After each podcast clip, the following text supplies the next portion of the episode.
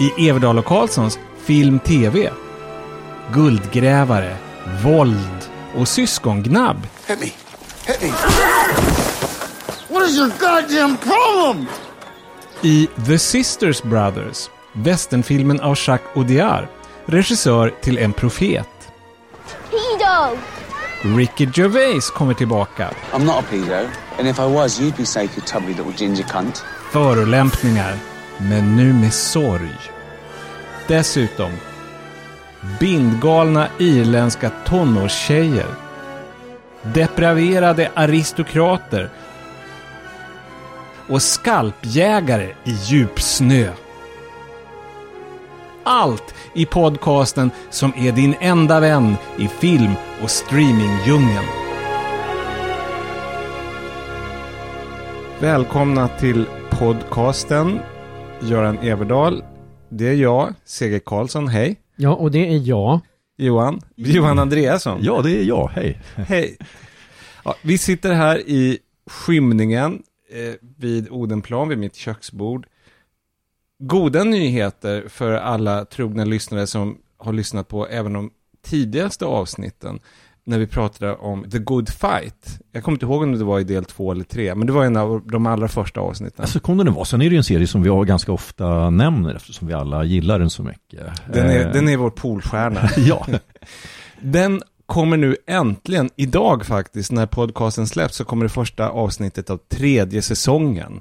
Jag är nästan larvigt uppspelt. ja, men det är ju, för mig så är det så att det är helt enkelt min favorit bland de tv-serier som görs numera. Jag kan inte komma på någon som jag ser fram emot mer när det kommer nya avsnitt. Jag gillar den ju också. Ni har ju sett mer än jag. Jag är ju inte riktigt lika sådär total 100% tänd som ni är. Jag har vissa invändningar. Men jag gillar den ju också jättemycket och så. Några som gillar den, mer- som jag lyssnar på, det är ju USA-podden. Där är de väldigt förtjusta i The Good Fight också. Men det kan jag förstå därför att en sak som har varit en del av The Good Fight från början, men som de bara har vridit upp ännu mer i den här tredje säsongen, känns det som, det är det här dagsaktuella inslaget. Att de verkligen gör som det där när man pratar om Warner Brothers 30-talsfilmer, att de gör film, eller i det här fallet tv, av rubriker.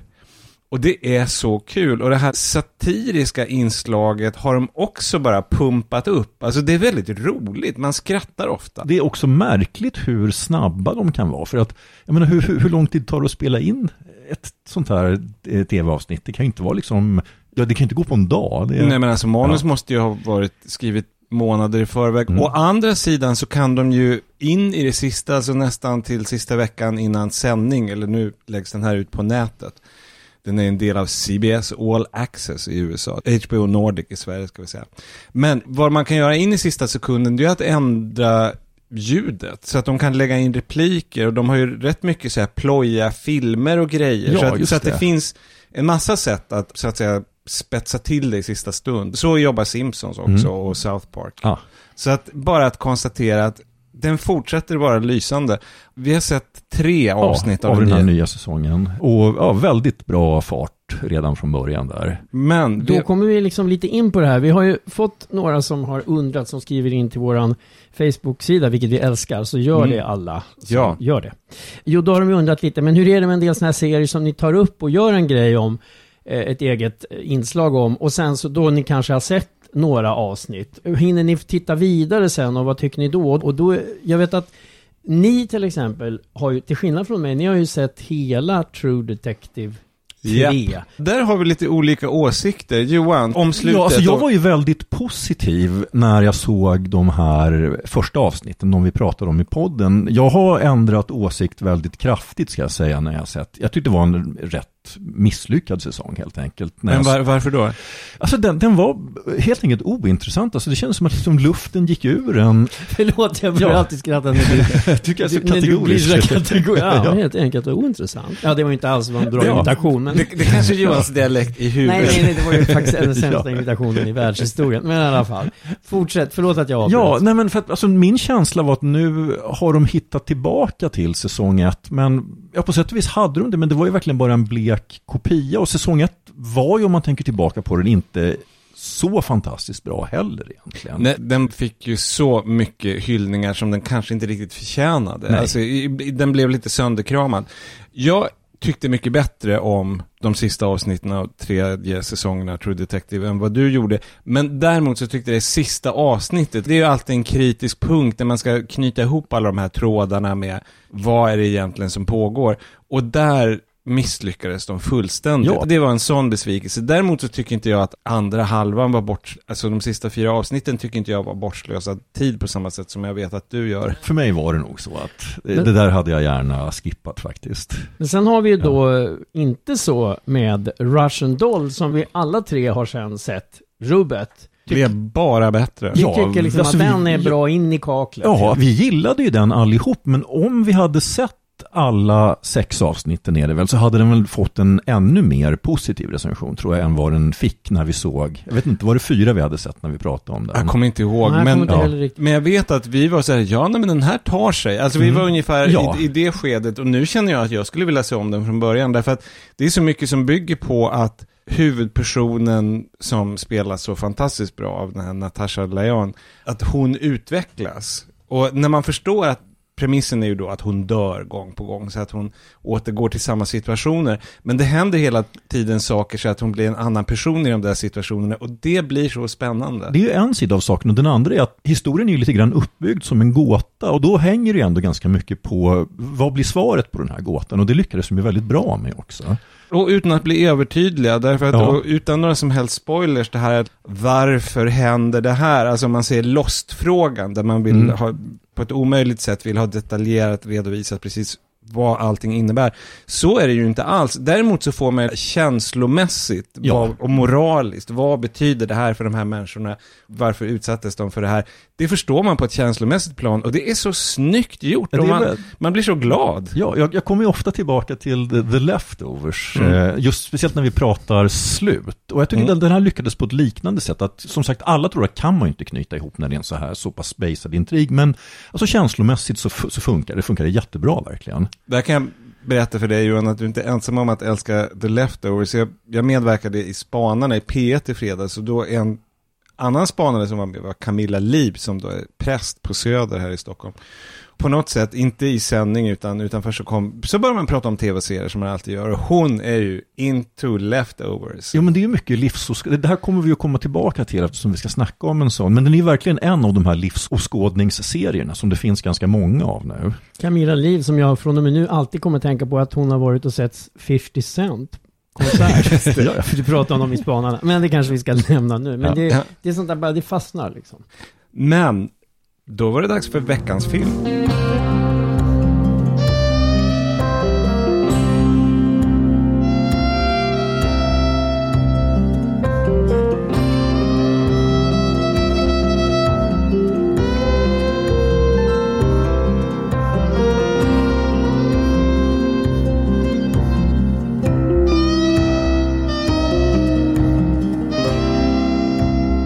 Då var det dags att prata om The Sisters Brothers i regi av en fransman, Jacques Audiard, känd och aktad regissör får man väl nästan säga. Han gjorde Mitt hjärtas förlorade slag och En profet till Ja, exempel. En profet är en stor favorit för mig. Ja, även för mig. Och jag gillade också Rust and Bone med Marion Cotillard som han gjorde.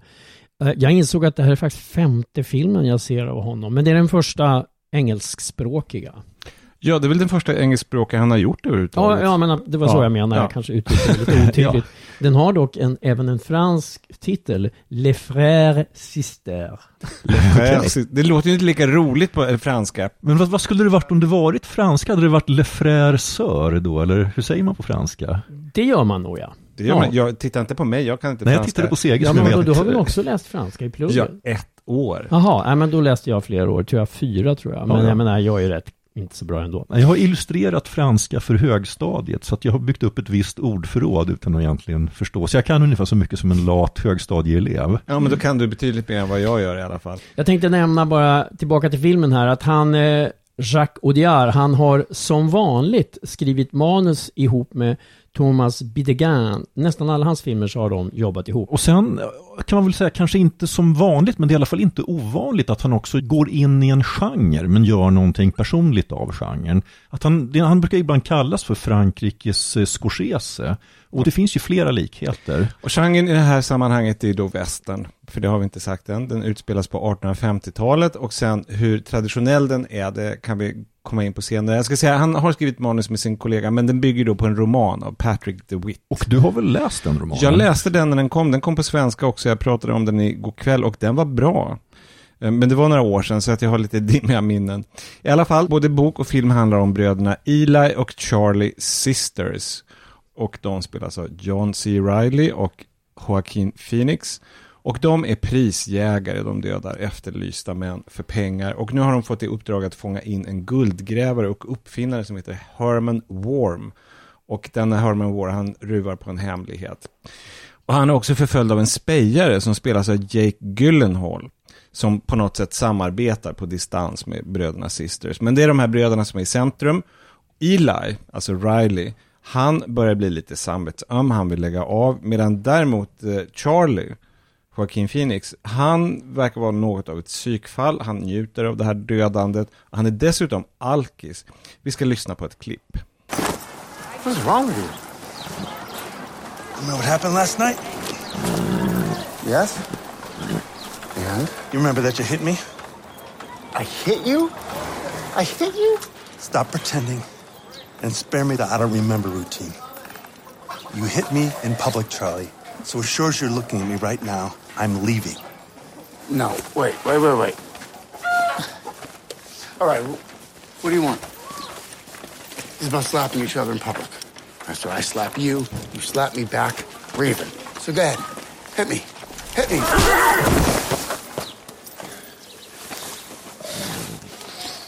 Jesus Christ! What is your goddamn problem? I slapped you and whacked you in head with a shovel! You do remember. Jo, jag vill bara lägga till en liten detalj när det gäller han den här de jagar, Herman Worm. Han, heter, han har ett mellannamn också, Herman Kermit Worm. Och eftersom jag är gammal Mupparna-fan så tycker jag är så kul att han heter Kermit.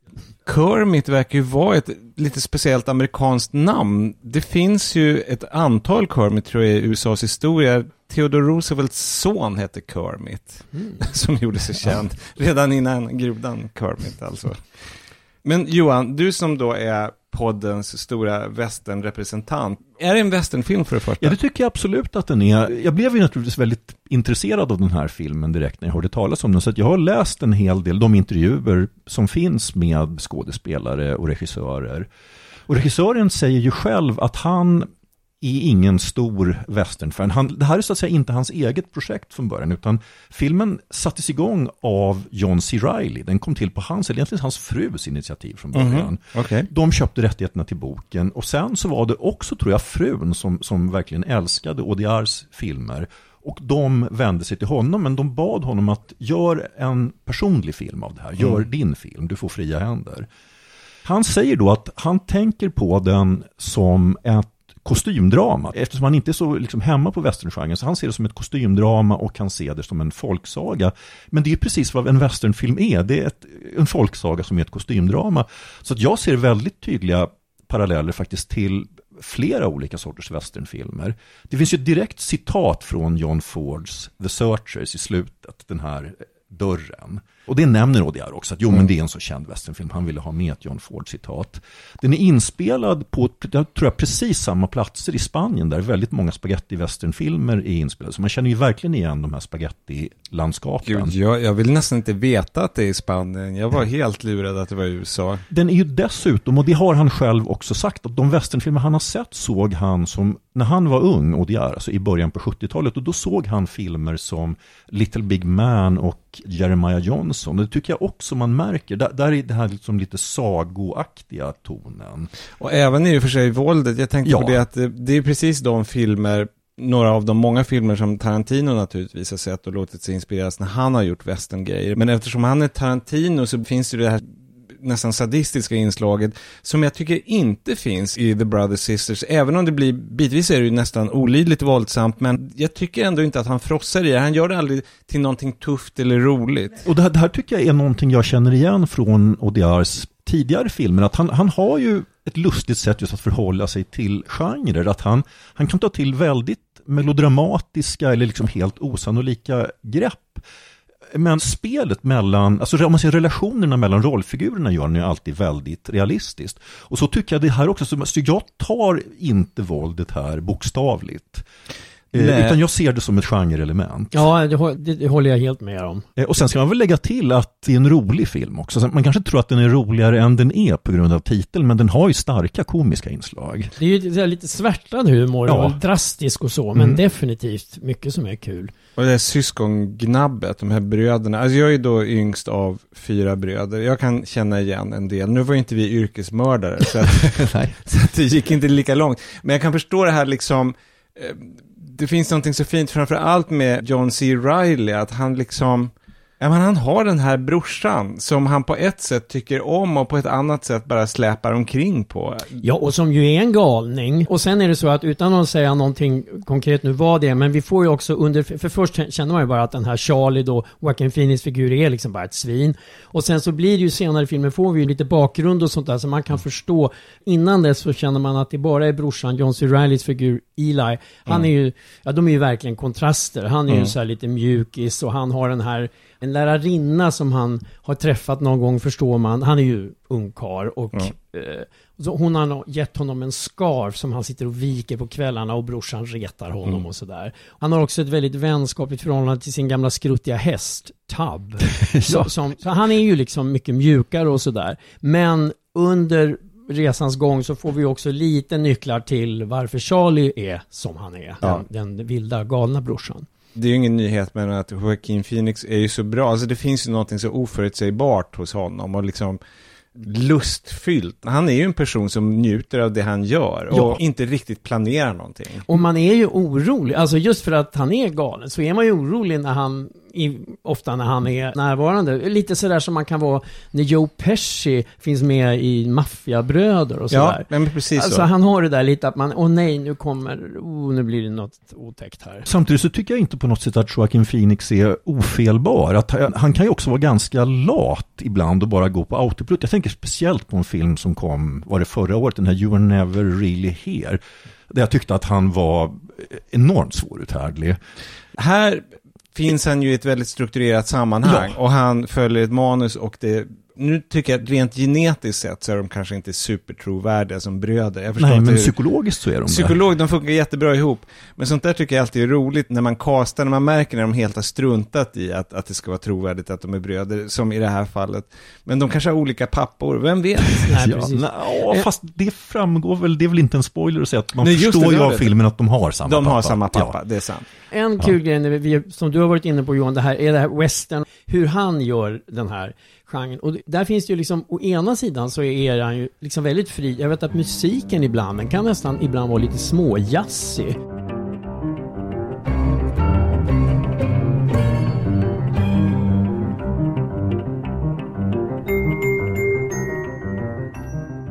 Det var ju inte den här standard symfoniorkestern som oftast är episka westernfilmer, utan det var, det var väldigt långt ifrån familjen McKahan-stråkar. Ja, men det är väl så att säga Odias vanliga kompositör. Jag har glömt hans namn, men det är en fransman som också skriver musik åt, jag tror Wes Anderson ibland. Det här lite jazziga. Alexander Desplat. Ja, visst är det han.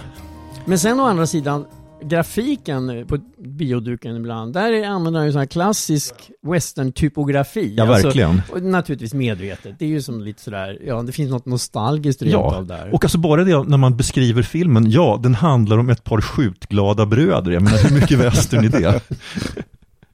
Just det, en sak som jag måste nämna, det är de här små bifigurerna. Alltså Rutger Hauer är ju med på ett väldigt litet hörn. Han är med så lite så att i rollistan så står det “With the participation of Rutger Hauer”. Ja, grejen är att jag hade ju missat att han var med och jag menar, jag är ett gammal Rutger-fan men, Vem jag, inte det? men jag såg inte det. Det var ni som berättade för mig efteråt, för jag såg inte... Jag, jag tyckte man såg honom så otydligt så jag hade liksom missat det. Alltså han är på gränsen till rekvisita, men han är ändå med. Men jag skulle vilja säga en sak också som har att göra med, det är ju så här att den här filmen, den fick ju väldigt bra kritik i USA, men den floppade i box office, alltså den gick inte alls. Nej, så har jag också förstått Ja, det. det är ju det här, alltså westerngenren, man försöker gång på gång på gång, och numera, det är ju väldigt knepigt det här att få biopubliken att gå och se westernfilmer, numera. Och då tänker jag så här, ja, nu är det så här, jag hatar att tänka så här, åh, män är från, vad är det, Mars och kvinnor från Venus och, ja, men jag hatar sådana man ska dela. Men det går inte att komma ifrån om jag tänker på de flesta kvinnor jag känner. Det är inte så många som, de är inte så, så himla entusiastiska över westernfilm rent generellt. Nej, så är det väl i regel. Då så bara kan jag inte komma ifrån att ibland vill man, ja men gå och se den här för jag tror att ni skulle gilla den. Men eh, jag vet inte om jag vågar säga det till mina tjejkompisar. Alltså men, jag skulle nog våga säga att om man gillar till exempel en profet så tror jag absolut att man får ut någonting av att se den här också. ja. Samtidigt så är det, det finns ju inte en enda bärande roll som är en kvinna. Alltså det Nej. finns några biroller, det finns en prostituerad och det finns någon saloon, madame. Alltså de, de bärande rollerna är ju män.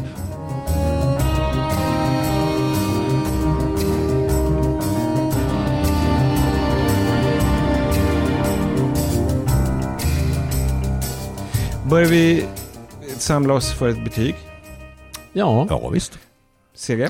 ja, det blir en fyra från mig. Ja, precis samma från mig. Fyra. Jag är precis på samma våglängd. Det blir en fyra. Så totalt så blir det föga överraskande fyra stjärnor till The Sisters Brothers. Och nu är det dags för TV. If you're watching this, then I'm not around anymore. But don't spiral, don't obsess. Keep going. So how are you? A good day is when I don't go around wanting to shoot random strangers in the face and then turn the gun on myself. Vi har sett på alla sex avsnitt av Afterlife som släpptes på Netflix i fredag så att det legat ut nästan en vecka när vi släpper vår podcast. Och det är då en halvtimmes komedi med Ricky Gervais. Här är det kanske överflödigt att säga, som mest är känd för brittiska The Office. Ifall man lyssnar på vår podcast då vet man nog vem Ricky Gervais är, men han har ju gjort en massa saker sedan dess. Men vad Gulligullan Koko var för Jokkmokks-Jocke, det är The Office för Ricky Gervais. Jag tror aldrig att han kommer att fly från det, han kommer alltid vara The Office-snubben. Och det är ju han som har skapat den här helt och hållet också. Han är ju lite grann, jag höll på att säga autör, men han är det ju kan man väl säga. Tv-autör kan man ju vara lika väl som filmautör. jo men han är Orson fast i ja. tv-komedigenren. I Afterlife så spelade Ricky Gervais Tony, som har mist sin hustru. Hon har dött i cancer. Tony är deprimerad, livstrött och han låter det gå ut över precis alla i omgivningen. Alla inom hörhåll ska man väl säga. Pappan som är dement, kollegorna på det lilla annonsbladet där han jobbar, brevbäraren, alla. Och det kan låta så här. Come here. Good girl. Your dog should be on a lead. What? Dog should be on a lead. Can't you read? The park's for everyone. Oh, right. Oh, sorry. Thank you. Come here, girl. Come here. What? He is not a fat, hairy, nosy cocksucker. Bad girl, Brandy. Sorry about that. Disgusting. See you later. Hårda bud. Nu är ju Ricky Gervais väldigt bra på att förolämpa på ett roligt sätt tycker jag. Och det är väldigt mycket den här serien går ut på, att han gör det. Gillar man det då får man verkligen skeppan full här alltså. Och jag tycker att eh, han gör det på ett väldigt kul sätt. Sen tycker jag ju faktiskt också att upplägget att han spelar en djupt deprimerad person, det är ju också någon sorts rimlig förklaring. Alltså det är inte bara någon som bara hasplar ur sig random förolämpning, utan det är ju någon som verkligen ser tillvaron, som ser livet som helt meningslöst just då. Och det är svårt att komma åt honom för att det är, han har ju då sin snälla chef och svåger på den här tidningen. Man får ju säga att han är snäll. Han är överdrivet Ja, ja. snäll. Look, I just need a bit of professionalism around here, okay, Tony? Please. I shouldn't have to explain this to you. You can't just go around being rude to people. You can, though. That's the beauty of it. There's no advantage to being nice and thoughtful and caring and having integrity. It's a disadvantage, if anything. Well, let's see, because, uh, you know, if you carry on like this, I might have to let you go. No, you won't. You won't, that's what I'm saying, because you're a nice bloke. Och det är precis som han och en del andra saker. Om man ska börja prata så här trovärdigt. Det är klart att väldigt många i hans omgivning, det är ju bara helt enkelt så att de finner sig ju liksom i allt. Alltså han är så oerhört otrevlig. Så det är inte, det här handlar ju inte riktigt om, det är inte realistiskt. Men, men man kan liksom köpa det, för det är ju en del av förutsättningen att de inser, ja men han är jättedeprimerad enkling. Och sen så har det skruvats till ett varv extra med hur otrevlig han är Ja. mot folk. Men det är ju väldigt mycket att Ricky Gervais har gjort en tv-serie där inte riktigt varje enda person, men nästan alla i omgivningen är en slags straight man. Att de, de är bara sätter upp hans skämt, han får alla skratten och sen så går han vidare till nästa scen där han också får alla skratten. Fast det där håller jag inte riktigt med om. Jag tycker att åtminstone några av dem är väldigt roliga i sig själva. Brevbäraren. Jag tänker, och även psykiatern tycker jag är väldigt rolig också. Ja, jag håller med om Eh, bägge. Det är ju det är ja. de två favoriter. Alltså man Ja. älskar alla scener när han är och får på terapin. Ja, och, Och- alla scener med brevbäraren. Med brevbäraren. Han har någon slags underlig rivalitet med brevbäraren. Brevbäraren läser hans post. Brevbäraren, han är också lat, att han vill liksom inte gå de här sista meterna till brevinkastet, utan han försöker ge antingen, ja han heter ju inte Ricky Rivers, man tänker ju Ricky Rivers, han Tony. försöker ge honom brev, Tony, ut breven ute på gatan, eller om någon annan passerar förbi så kan han ge den personen brevet, bara för att liksom slippa ta de där sista stegen. You still want me to put it through the door then? No, you can give it to me. Just a postcard from Mike and Beth, whoever they are. Friends. What's it say? Just says they're having a great time and Mike's had diarrhea. Och det där blir ett så roligt så litet krig mellan dem, om brevbäraren ska liksom tvingas ta den där extra lilla liksom, eh, böjen på sin dagliga vandring genom stan. Det är ett klassiskt motiv, det här lite långbenmotivet, att lägga ner enorm energi på lättja. Sen så kan jag säga att mitt förhållande till Ricky Gervais har alltid varit lite, jag ska inte säga komplicerat, men han är ju så rolig. Det går inte att förneka hur skojig han är, antingen i The Office eller när han är gäst i talkshows och sådär. Men han är ju också en översittare, känner man. Det håller jag helt med om. Och jag Ja. har också detta kluvna förhållande till honom. Och som jag också känner när jag ser den här. På ett liknande vis. Det går liksom inte att komma ifrån att, vi ska säga en grej med den här tidningen, det här annonsbladet han jobbar på. Jag minns när jag gick på Journalisthögskolan så fick vi lära oss ordet returinformation. Och det är alltså helt enkelt om att tidningar som skriver det, ja hur ska man förklara det? När jag gick på Journalisthögskolan, då fick jag det förklarat att det fanns lokaltidningar i landet, hävdade min lärare, som hade som ambition att varje prenumerant till lokaltidningen ska se sitt namn i tidningen åtminstone en gång om året. Ja, och det är ju verkligen den filosofi de lever efter på det här annonsbladet. Det är inte nyheter, utan det är saker som man redan vet. Ännu en härlig dag, eller en, en katt som kom till rätta. Den typen av nyheter. Och sen är det ju en del väldigt bisarra grejer som gör att folk kontaktar tidningen och vill att de ska komma hem och intervjua dem. Och jag, egentligen är det synd att berätta Mm. de exemplen, för det är ju en del som är så, det är så dumt. Ja. Alltså vad som gör att folk tycker de ska vara i tidningen. Men där finns det någonting som också har att göra med det här med min kluvenhet med Ricky Gervais. För många av de här vanliga människorna som ringer och vill att tidningen ska komma hem, de är ju, det är ju väldigt mycket det är arbetarklass eller lägre medelklass och det finns någonting i just den här skildringen av dem. Och vi ser liksom i Tonys ögon, himlande ögon ungefär, hur korkade han tycker de är.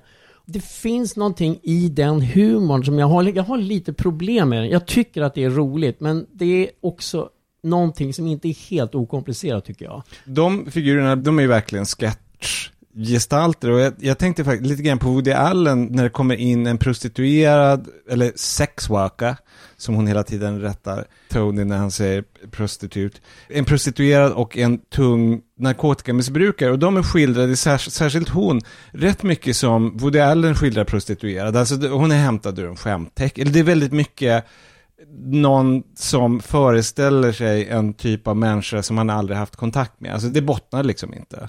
Och samtidigt då, nu till det här som jag tycker, återigen, som är komplicerat med honom. Samtidigt så är det ju så att den här Tony som han spelar, vi ska ju också tycka, han är ju liksom jobbig och han är ju själv egentligen, jag menar han är ju inte lycklig och det här när han då gör sig lustig över andra. Det är ju inte så enkelt att han är så att säga vår hjälte eller någonting. Men ändå så är det så här att jag får inte riktigt någon På ordning något på... plan ska man vara på hans sida när han är så vidrig. Det, Ja. det är ju det. Man ska hoppas att han ska på något sätt hitta ljuset eller utvecklas eller någonting. Det är ju det det går ut på. Och han är stjärnan, så att det, Mm. han har ju det alltid så att säga. Han är huvudpersonen. När du kommer in på det här så måste man väl också nämna att det här, det här alltså att han vill bli en bättre människa, han vill hitta ljuset. För det är ju verkligen mycket vad den går ut på. Den här ingår ju verkligen i en, en trend av sådana tv-serier. Alltså framförallt så har ju själva upplägget väldigt stora likheter med Forever som finns på Amazon Prime. De börjar faktiskt på exakt samma sätt, att det är ett gift par som är väldigt lyckliga tillsammans, som har, som har bestämt sig att stänga ute resten av världen, att liksom leva i en egen bubbla. Och sen så startar ett händelseförlopp när den ena av dem dör. I det här fallet så är det ju Ricky Gervais figurs fru som dör.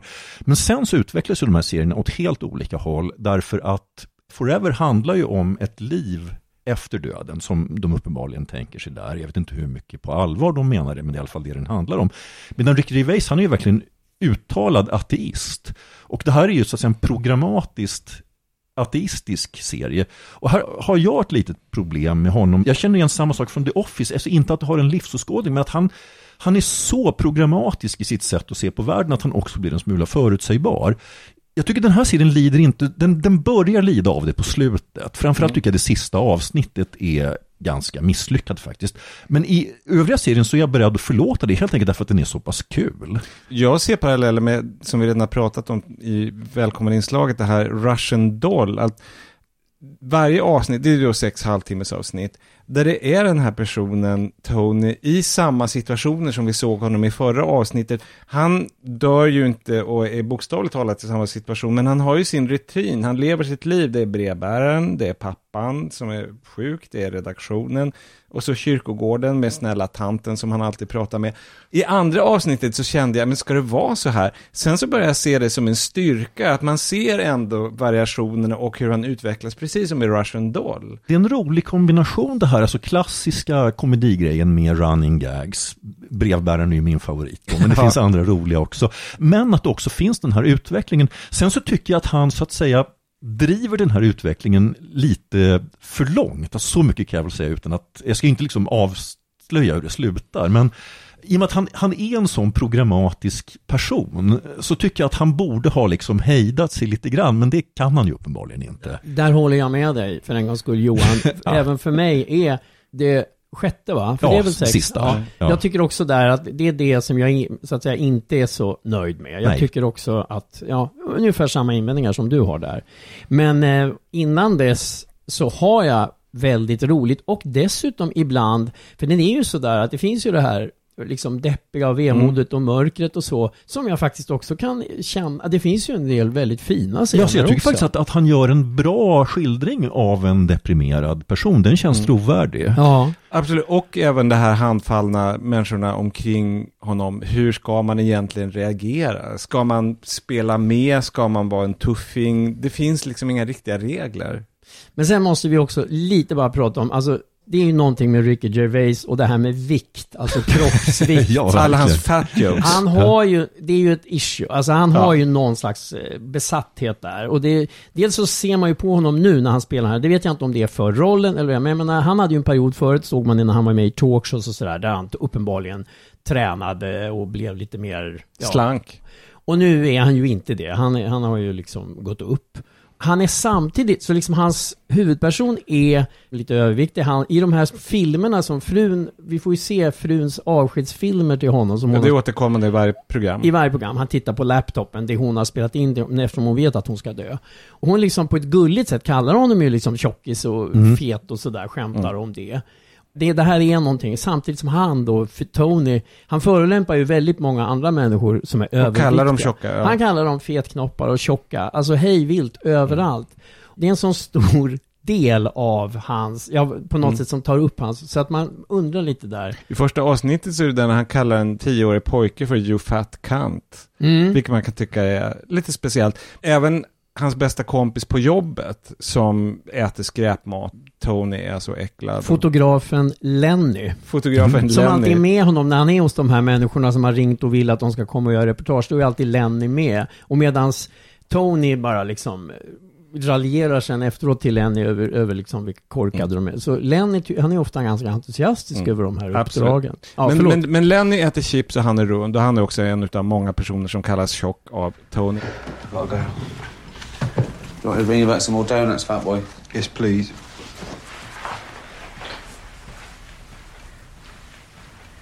Do you mind him talking to you like that? No, as a mate. It distracts him.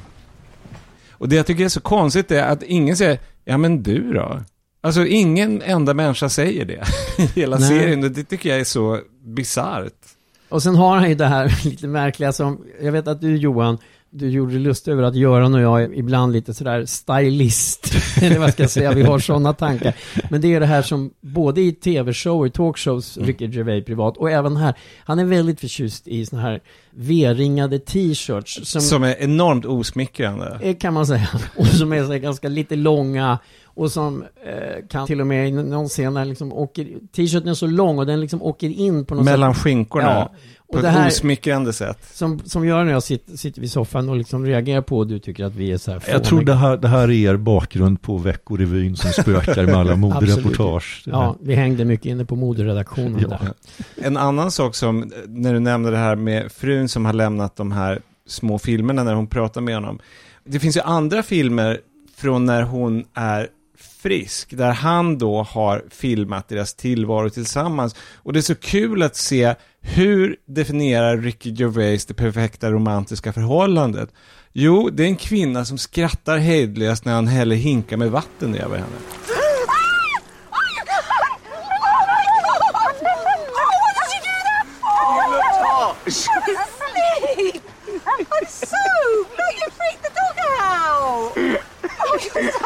Oh! Oh, might as well go in the sea now! Come on! Come on, you come in the sea with me! You come in! Nästan alla de här filmerna om hur bra de har haft det går ut på att han utsätter henne för practical jokes och hon skrattar stort.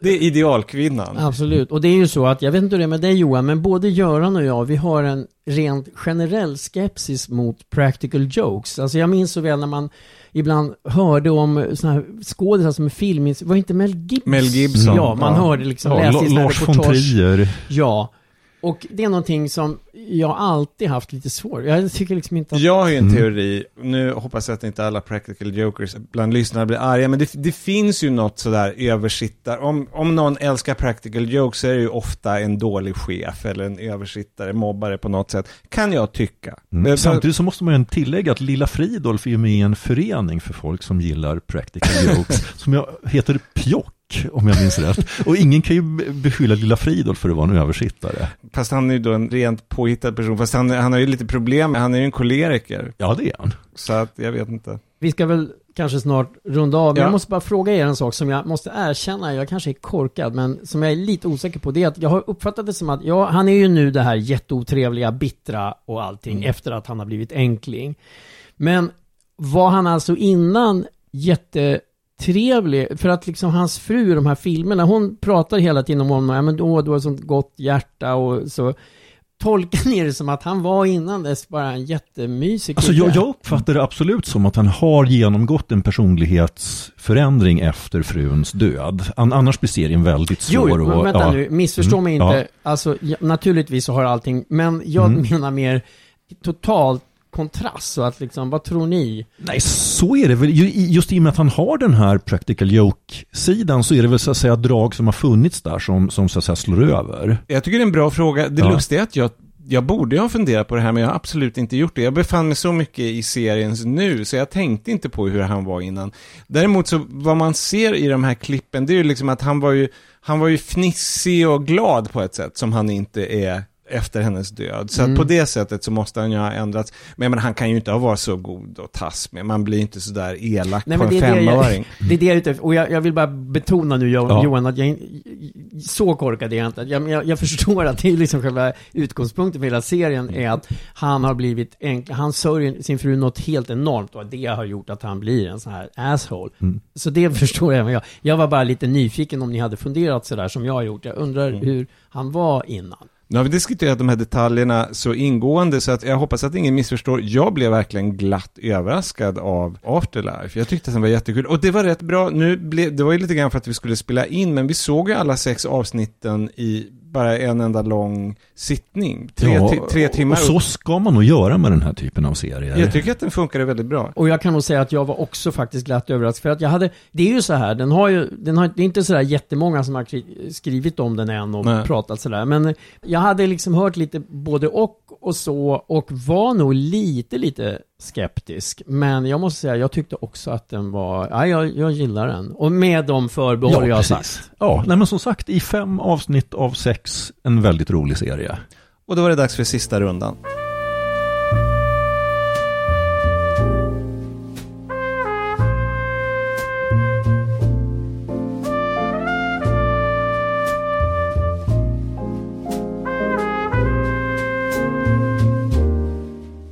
Och då var det dags för sista rundan. Tre till tips. Johan, jag har ju då tjuvkikat så jag vet att du fortsätter med cowboy-tema. Så, låt höra Johan, vad har du? Jo, jag har två tips som båda anknyter till The Sisters Brothers. Regissören till The Sisters Brothers, Jacques Audiard, han har ju pratat i intervjuer om att han var inspirerad av amerikanska 70-talswesterns. Och en som han nämnde var Jeremiah Johnson från 1972, eller Jeremiah Johnson Indiandödaren som den hette när den gick på bio i Sverige. Som den kanske inte skulle heta om den hade premiär idag. Antagligen inte. Och det är dessutom en, alltså jag ska inte säga, det är inte en direkt missvisande titel, för att det är en intrigtråd där han har en sorts vendetta mot en indianstam och där de försöker ta livet av honom och han tar död på en hel del, ja, crow-indianer som han råkar i en konflikt med. Men huvudsaken med den här filmen, det är en sån här där landskapet och naturen spelar huvudrollen. Jag trodde det var Robert Redford som spelade huvudrollen. Eh, ja, men alltså han blir liksom, så vad hette det här tv-programmet, Ett med naturen? Det är inte bara våran eh, redigerare Niklas Runsten som är ståuppkomiker. Vi har också en, en kandidat här, hörde jag, Göran. Ja, jag vinner då inte några stand-up-galor. Till att börja med så sitter du ju ner.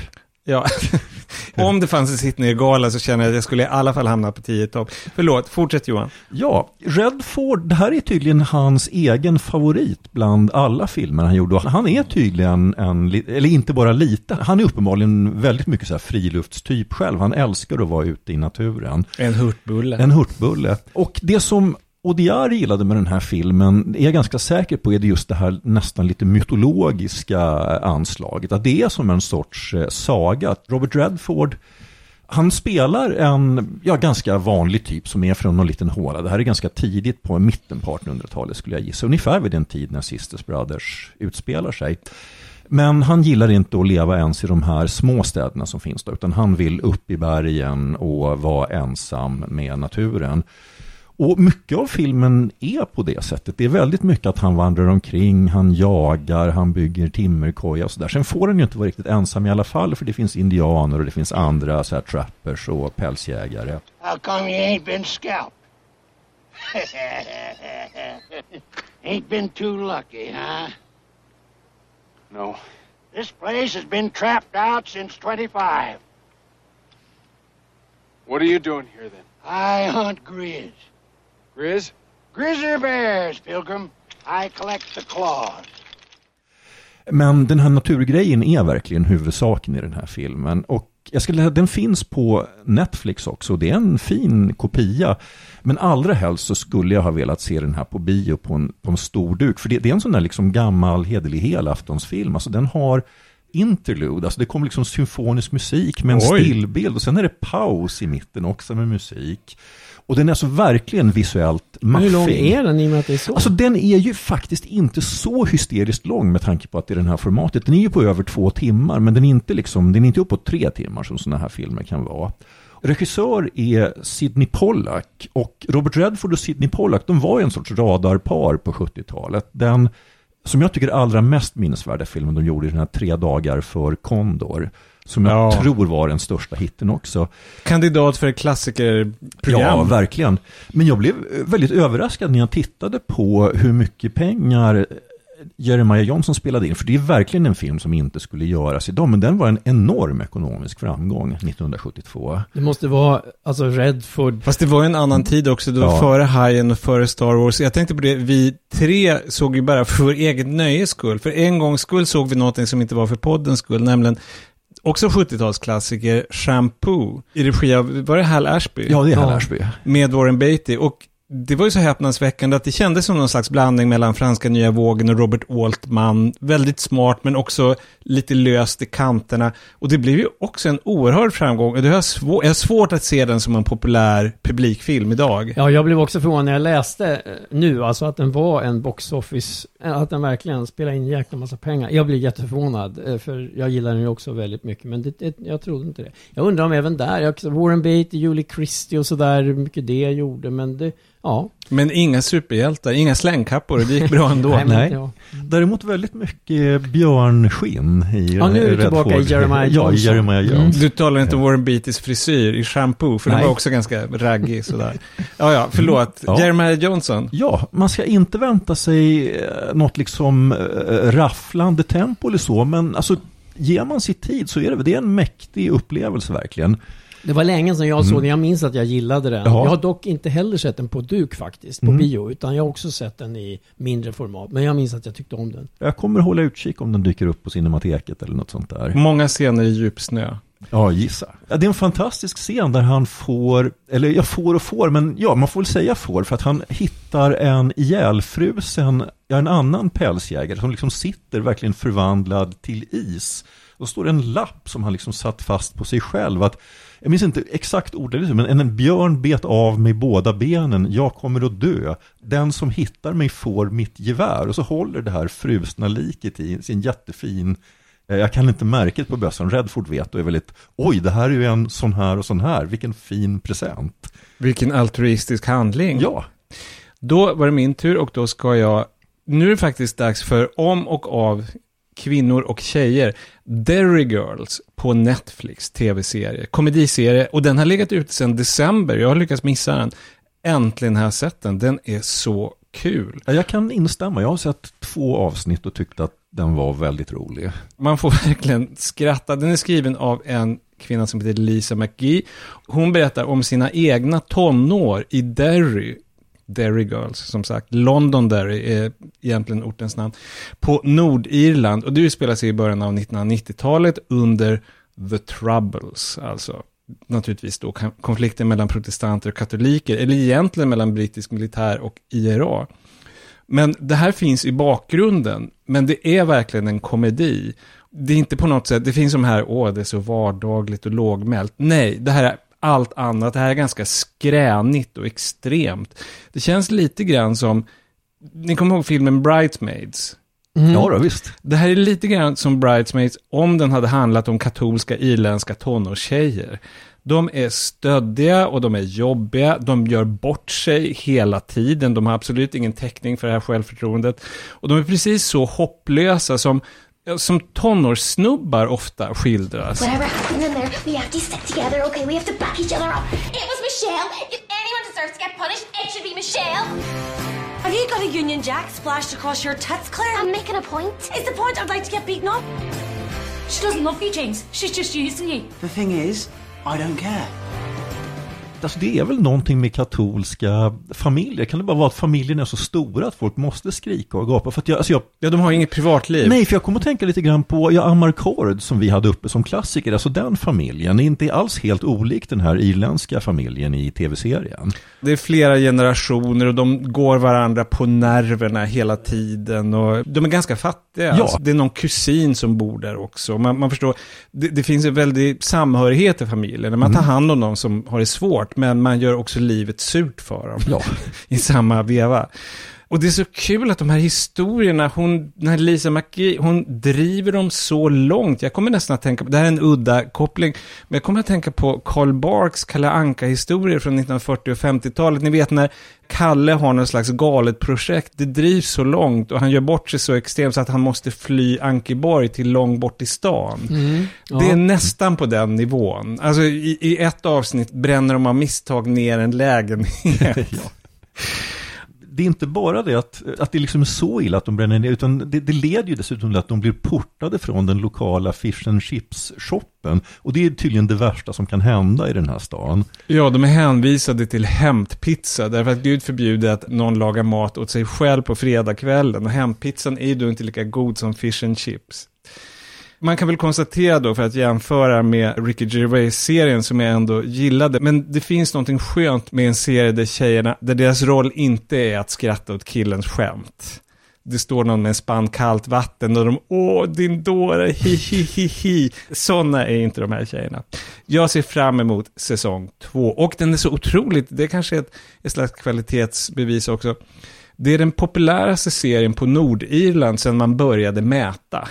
Okej. Wow. Så ligger det till. Derry Girls på Netflix. Jag är sugen på den. Jag såg bara lite om den och kände, åh, den måste jag se. Det tog mig ungefär tio minuter att vänja mig vid ljudnivån. Alltså det är lite grann som, har du, har du varit ute på och jobbat på någon skola någon gång som du själv gick i skolan? Nej, det har jag inte, tack och lov. För just det här att, att komma liksom utifrån den vanliga världen och komma in i en skolmatsal, det är ungefär den upplevelsen. Jag jobbade jättemycket när jag var ung, eh, alltså som lärarvikarie, men det var tydligen, gjorde aldrig du då? Nej? Nej. Nej, okej.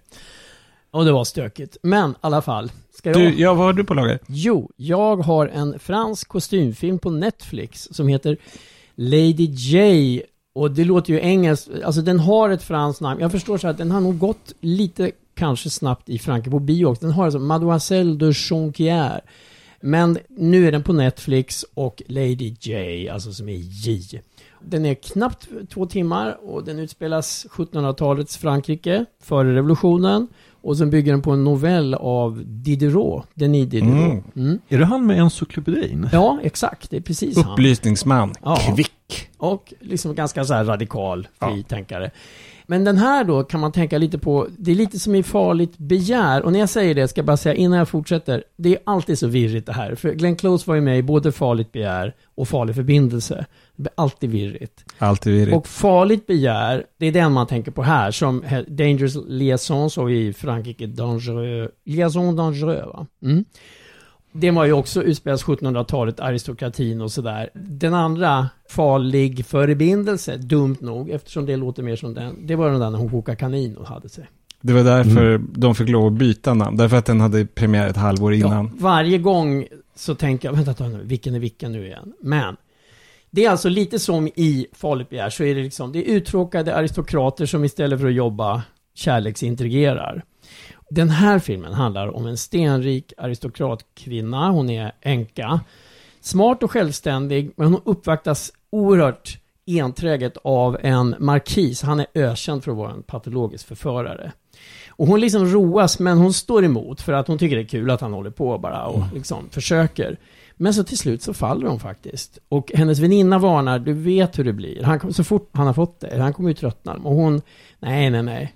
Nu är inte det här en spoiler, för det är liksom själva upplägget. Den här väninnan får ju naturligtvis rätt. Marquis, que vous importe que mon nom apparaisse dans la liste de vos conquêtes J'ai bon espoir. Son orgueil est tel qu'il n'ose rentrer à Paris sans avoir vaincu sa peau. Je comprends que vous vous êtes abandonné au marquis? Toutes les passions ne se ressemblent pas. La nôtre est intense, sans être excessive, et nos sentiments sont aussi pleins de tendresse que de raison. Då bestämmer sig den här kvinnan att hon ska hämnas på ett raffinerat sätt. Det är själva historien. Hennes hämnd. Och hon spelas av Cécile de France. Jag vet inte, kommer ni ihåg pojken med cykeln? Ja, ja Dardenne-filmen? visst. Och Cécile de France är ju med i den här Ring min agent, som jag tycker är så kul Ja. också på Netflix. Eh, Också. Och Hon är väldigt bra som den här änkan. Hon har väldigt så här skärpa under sitt roade leende. Överhuvudtaget tycker jag det är bra spel. Det, det är liksom rolig dialog, den är lite stiliserad, det är liksom lite förhöjt allting. Sen kan man ju tänka så här att liksom, det finns ju en viss förutsägbarhet när det gäller det här. Ja, man förstår, han kommer lämna henne, hon kommer hämnas. Men vad som sen händer, och framför allt i finalakten, så blir jag överraskad. Den är inte så förutsägbar alls. Det är snyggt, det är kostymfilm på det sättet. Det är liksom smaskiga slottsmiljöer, sådana här trädgårdar med sanslösa träd som är sådär klippta på sådana här konstiga sätt. Som det känns som att det finns så många i Frankrike Ja, och de och- bevarar dem. Och det är så härligt att bara titta på. Och så är klänningar, även om inte klänningar är kanske någon jättegrej för mig, så kan även jag uppskatta... jo men, alltså det, det byts klänningar kan vi säga. Klädprakt. Då och då. Om, om du jämför med After Dark, är det oftare eller mindre ofta? Ja, det är klart, en After Dark-föreställning är ju så bara en föreställning. Och då, ja, nej, kanske inte. De, de är nog värre. Mm. Ja. After Dark är värre. Nej, men det är, och det är väldigt så här vackra i pastellfärg. Det är liksom väldigt mycket snyggt. Och så är det liksom det här lite, det är ju inte alls, alltså jag ska säga en sak, folk som säger åh jag älskar kostymfilm, man vill bara drömma sig bort något superromantiskt. Det är det ju inte. Det är som en liksom liten dramakomedi, svärtad dramakomedi.